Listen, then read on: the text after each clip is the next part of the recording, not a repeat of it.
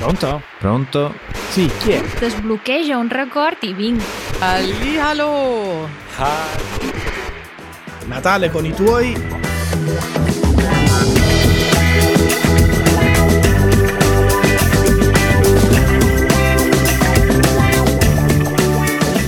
E Pasqua con chi vuoi? No, Pasqua con la febbre, personalmente. No!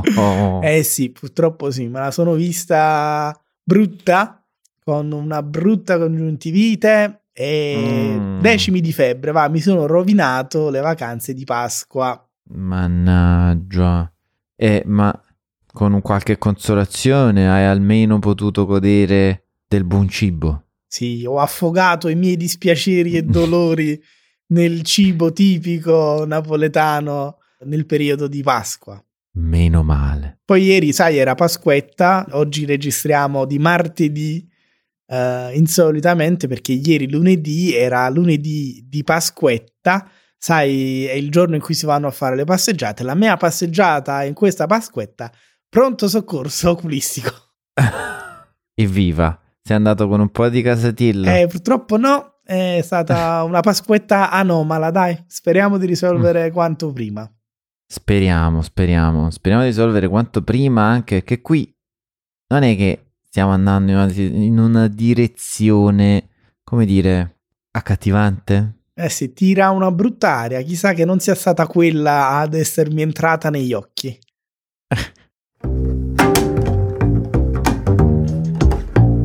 Politica italiana.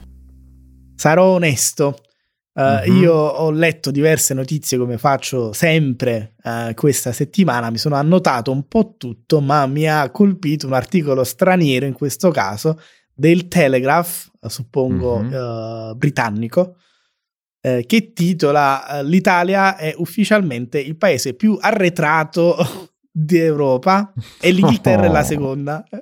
Ah, e che? E come? Ah. Vabbè, però d'Europa. D'Europa, Cioè, nel senso sì. che qualcuno doveva essere ultimo. chiaramente un titolo provocatorio, Mm, ma mm. effettivamente mi ha aiutato a mettere insieme i puntini. eh, perché sono successe diverse cose dal, dal punto di vista politico nelle ultime settimane in Italia. Hai seguito un po' la, la scena, le notizie, i disegni di legge le proposte di legge? Allora, mm, quello che mi è arrivato e mi ha colpito, vabbè, partiamo direttamente dal solito, no? Il cibo, che mi ha, mi ha un po' eh, sconvolto, no, sconvolto, mi ha stranito, e ovvero che per legge è stata vietata la produzione di carne sintetica in Italia. esatto, proprio così. Cominciamo a dire cos'è la carne sintetica. Che, che sembra una cosa strana. Ed effettivamente è una cosa strana, ma suppongo sia una cosa tipica del ventunesimo secolo, della modernità e della tecnologia. Allora, la carne sintetica è carne praticamente cresciuta in laboratorio a partire da vere cellule animali. Adesso non sto qui a spiegare esattamente come funziona, non ne sarei in grado. Eh, magari nelle show notes, Matteo, mettiamo un video di uno dei miei canali eh, preferiti che si chiama Geopop che spiega esattamente come funziona eh, questo processo. Certamente sì. Insomma, si aprono tutta una serie di questioni etiche, morali, ma non sono state queste a far sì che il governo abbia deciso di fare una proposta di legge vietando la produzione, perché la ragione dietro questa proposta è invece un'altra. Eh, hanno detto mh, vogliamo così proteggere tutta la filiera alimentare italiana che gira intorno alla, uh, all'allevamento e quindi alla produzione di carne reale, tra virgolette. E qui, diciamo, parte il ma scusate, che facciamo? Perché dobbiamo fare sempre poi i fessi della situazione? E tutti in Europa la potranno produrre, noi no. Ma Mm. la cosa tipicamente italiana, curiosa, è che in Italia sarà vietata la produzione di questa tipologia di carne del futuro, va? se vogliamo chiamarla così, che chiaramente rispetto alla carne normale prevede che eh, dal punto di vista nutrizionale siano grossomodo rispettati tutti i parametri positivi, mentre quelli negativi, quali eh, grassi, colesterolo, impatto ambientale, eh, consumo di carne e quant'altro siano pressoché azzerati, quindi per questo dico la carne del futuro. Sarà mm, vietata mm. la produzione, ma non l'importazione. Quindi in Italia eh, in futuro, quando e se vorremo acquistare per provare carne sintetica, la dovremo acquistare, non so, dalla Svizzera, dalla Francia, dalla Spagna e far guadagnare soldini e far progredire gli altri.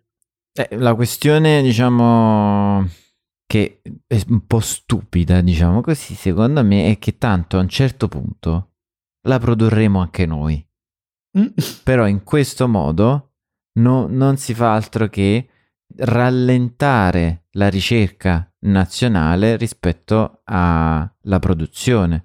Esatto, praticamente eh. si resta indietro e esatto. il governo prevede multe e eh, divieto di accesso ai contributi pubblici per chi invece si mette a produrre carne sintetica in Italia. Restiamo indietro a quanto pare anche sul tema dell'intelligenza artificiale hai sentito parlare di chat GPT negli ultimi mesi?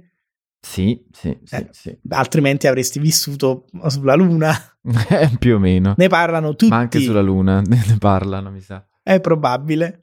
Ne parlano davvero tutti, almeno sulla Terra, anche in Italia, ma ne parlano di più nell'ultima settimana. Chat GPT è una sorta di conversazione intelligente che è possibile fare con un, computer, con un programma um, che si nutre di tutte le informazioni eh, che sono su internet. Ok, quindi invece di andare su Google e, e scrivere come curare la congiuntivite, in teoria andate sempre dal dottore, eh, ma in teoria eh, potresti mm, mm. chiedere a una di queste intelligenze artificiali eh, la stessa cosa e di risposta avresti un bel paragrafetto con tutte le indicazioni opportune, le fonti e quant'altro.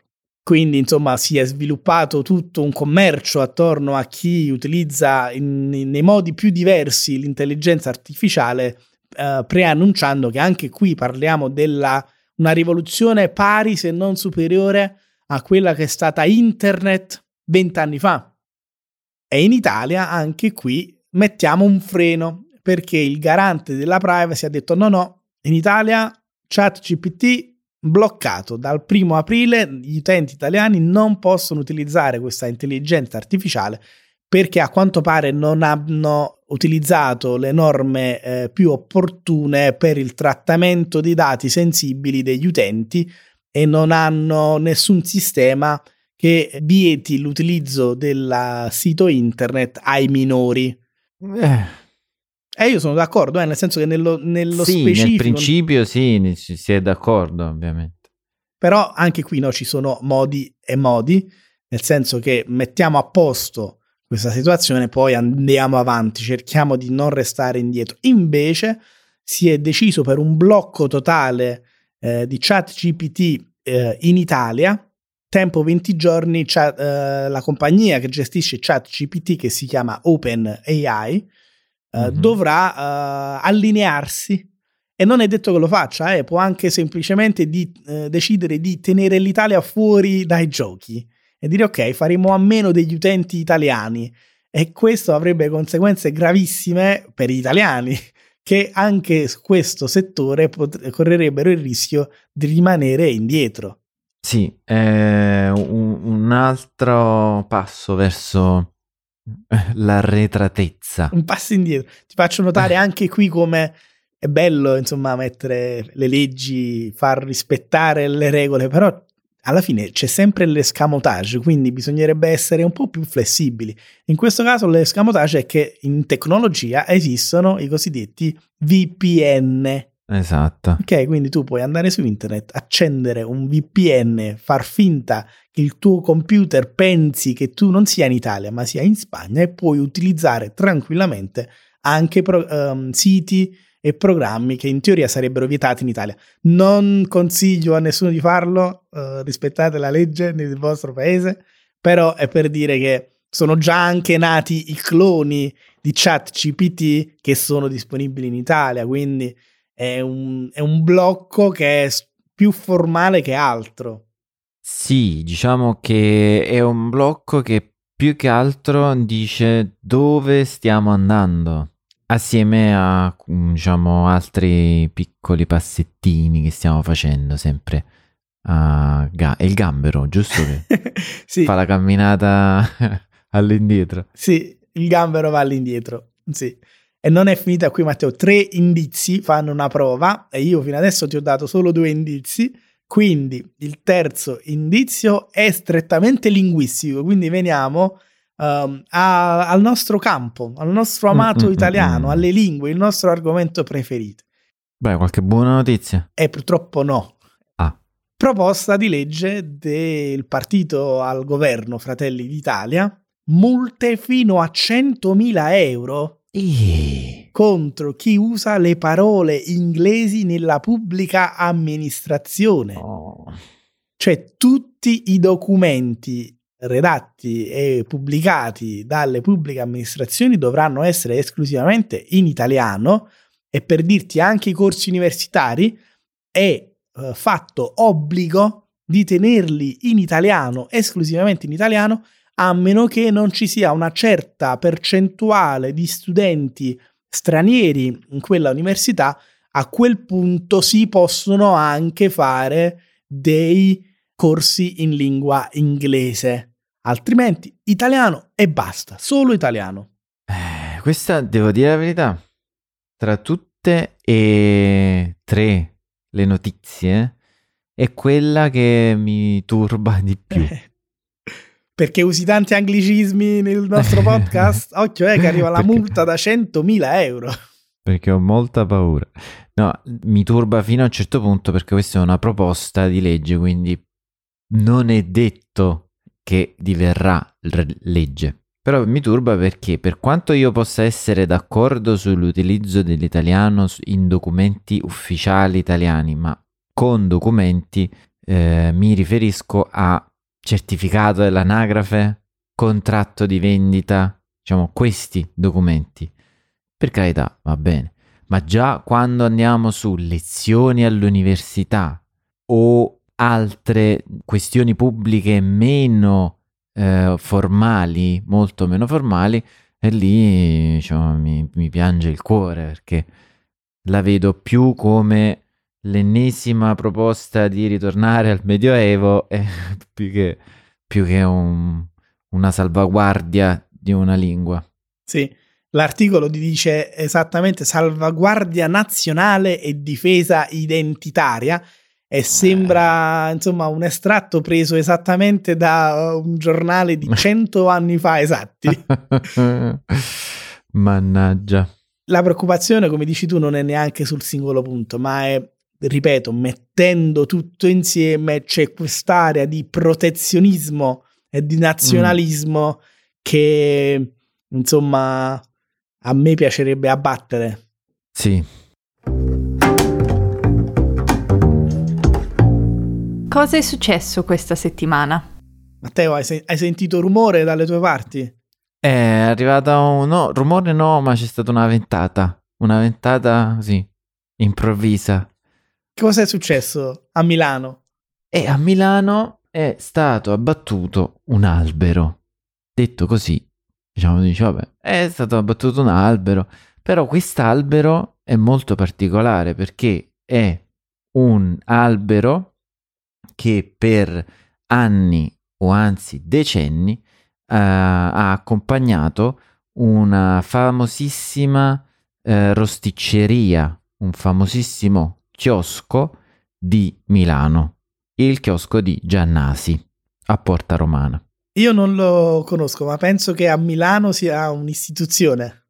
Sì, bastava dire Giannasi e ci si sapeva a cosa si, ci si riferiva. E questo chiosco che ricorda nelle fattezze il chiosco che può essere il, lo stesso chiosco eh, di un giornalaio, un po' più grande, eh, in mezzo alla piazza. E d- proprio davanti a questo chiosco c'era questo platano, sì, platano. Sì. Non ricordavo la tipologia di albero. E è stato battuto purtroppo.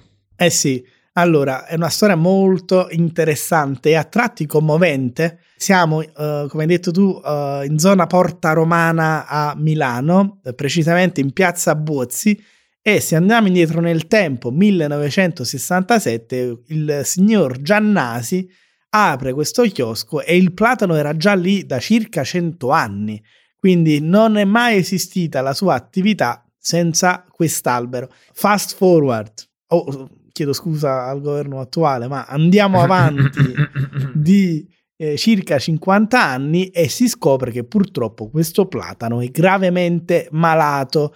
Eh, dopo i test si scopre che non solo è malato, ma non è neanche possibile salvarlo e quindi se ne decreta l'abbattimento, la necessità di tagliarlo, buttarlo giù.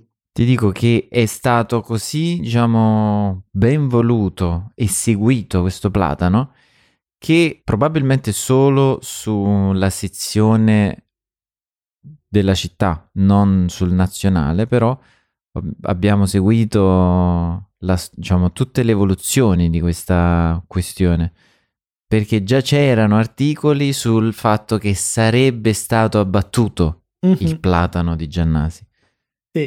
E secondo me ha contribuito alla narrazione di questa storia anche il fatto che nel momento in cui eh, si è scoperto che il platano andava tagliato, abbattuto, um, il signor Giannasi ha scritto una lettera e l'ha dedicata all'albero, l'ha affissa sul tronco dell'albero. Ti, ti va se te la leggo? Vai. Ti ho visto per la prima volta nell'autunno del 1966 Eri già una splendida pianta, probabilmente di mezza età, con una circonferenza di 3 metri 40 alla base. Io ero un ragazzetto di 21 anni, insicuro, bruttino e magro come un chiodo. Ti ho visto cambiare livrea ad ogni stagione, dunque centinaia di volte. Ho goduto dell'ombra che mi hai regalato. Ho amato credere che la tua posizione inclinata sopra al chiosco fosse a mo' di protezione. Sei stato per decenni e decenni il mio splendido, discreto e composto dirimpettaio. Adesso la tua circonferenza ha raggiunto la dimensione di 5 metri 60 e la mia età è di 78 anni. Entrambi apparteniamo a mondi dove si nasce, si vive e si muore. Non saremo certo noi a cambiare questa regola. Mi mancherai. Devo dire che è una bella cosa questa lettera. Io non mi sono commosso, è la congiuntivite. non, non, sono lacrime, solo la congiuntivite. È una, è una bella storia, tra virgolette, romantica. Sì. Dimostra come ci si può affezionare non solo a persone, ma anche a Uh, diciamo cose, anche se a me viene strano definire un albero cose, perché a, a, tutti gli effetti è un essere vivente e doverlo abbattere è un atto estremo, ma in questo caso purtroppo era davvero inevitabile. E mi metto nei panni del signor Giannasi che dopo quasi 60 anni di attività uh, adesso dovrà andare avanti senza l'immagine, senza l'ombra e la compagnia di questo platano. È toccante ed è toccante anche perché, soprattutto in una città come Milano, dove pro- nonostante i tanti parchi e il verde che c'è, è difficilissimo avere contatto con questo verde, cioè sentire il contatto col ve- verde e la natura. Eh, è bello mh, vedere come in realtà siamo ancora legati nonostante tutto il cemento, i mattoni e tutto l'artificiale che c'è nelle città.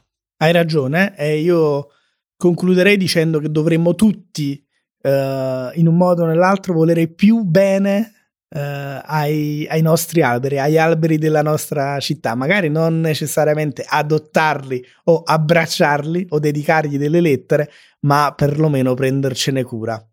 Sì. Ma quest'albero non è l'unica cosa che è andata giù questa settimana in Italia.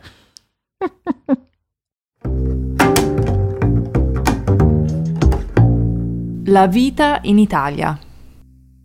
Eh, la vita in Italia può essere a volte anche pericolosa. anche per i questori. I questori eh. sono i capi della polizia di una specifica città Questa volta da Milano ci spostiamo a Roma, per la precisione in un quartiere che una volta era una cittadina separata che si chiama Ostia. Conosci il posto? Sì, è diciamo il, il mare di Roma. Esatto, la spiaggia di Roma. Eh, se vogliamo, una cittadina eh, in cui ho passato un bel po' di tempo, perché io quando abitavo, ho abitato un anno a Roma e abitavo lì vicino, eh, quindi ero spesso a Ostia. Uh, uno non associa il mare a Roma, invece Ostia ti consente di fare proprio questo. Ma in questo caso non parliamo di un'avventura estiva in spiaggia, ma parliamo di una disavventura. Ovvero c'è un palazzo uh, in cui eh, una proprietaria di una casa è costretta a chiamare i carabinieri perché l'inquilino non paga l'affitto da anni. E quindi parte tutta la procedura di sgombro. L'ultimo atto di questa procedura è che i carabinieri con il fabbro arrivano a casa e eh, liberano l'appartamento di fatto. Mm. Quindi immaginati Fabbro e Carabinieri arrivano in questo palazzo, chiedono uh, al, al, proprietario dove dover andare. Dovete andare, non so, al secondo piano. Ok, libereremo la casa al secondo piano.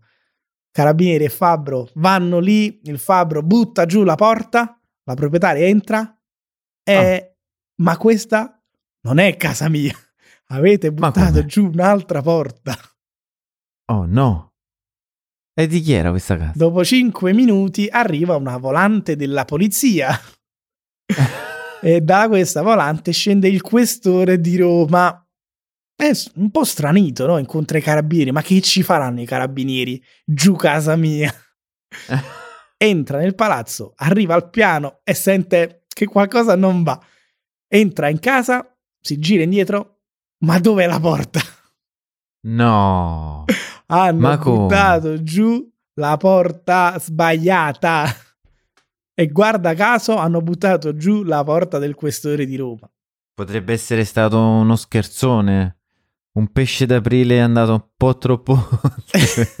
Può darsi anche perché, ecco, c'è questa storia polizia contro carabinieri. Mm, eh, mm, forse, mm, eh, forse si sono fatti questo scherzo, ma è, mh, più semplicemente si tratta di una um, come dire, un errore di comunicazione tra la proprietaria, i carabinieri e il fabbro. Tutto bene quel che finisce bene perché il fabbro ha provveduto a rimettere a posto uh, la porta del questore e a cambiare la serratura e poi suppongo abbia proceduto con lo sgombro del vero appartamento che andava liberato. Però puoi immaginare eh, la mia risata quando ho letto l'articolo ufficiale giudiziario sfonda la porta per lo sfratto, ma sbaglia, è la casa del questore. Beh, sicuramente, diciamo, eh, ci saranno state delle piccolissime ritorsioni su chi ha scritto l'indirizzo. Eh, diciamo che è dura trovare dei, dei responsabili, eh, perché poi va a capire se i carabinieri mm. non l'hanno chiesto, se i carabinieri sapevano e non l'hanno detto bene al fabbro. E insomma, eh, sono diverse parti eh, che potrebbero aver uh, sbagliato. Sì. Però immaginati, ma adesso mettiti nei panni del questore, torni a casa e trovi la porta buttata giù. Eh no, eh, mi arrabbio un po'.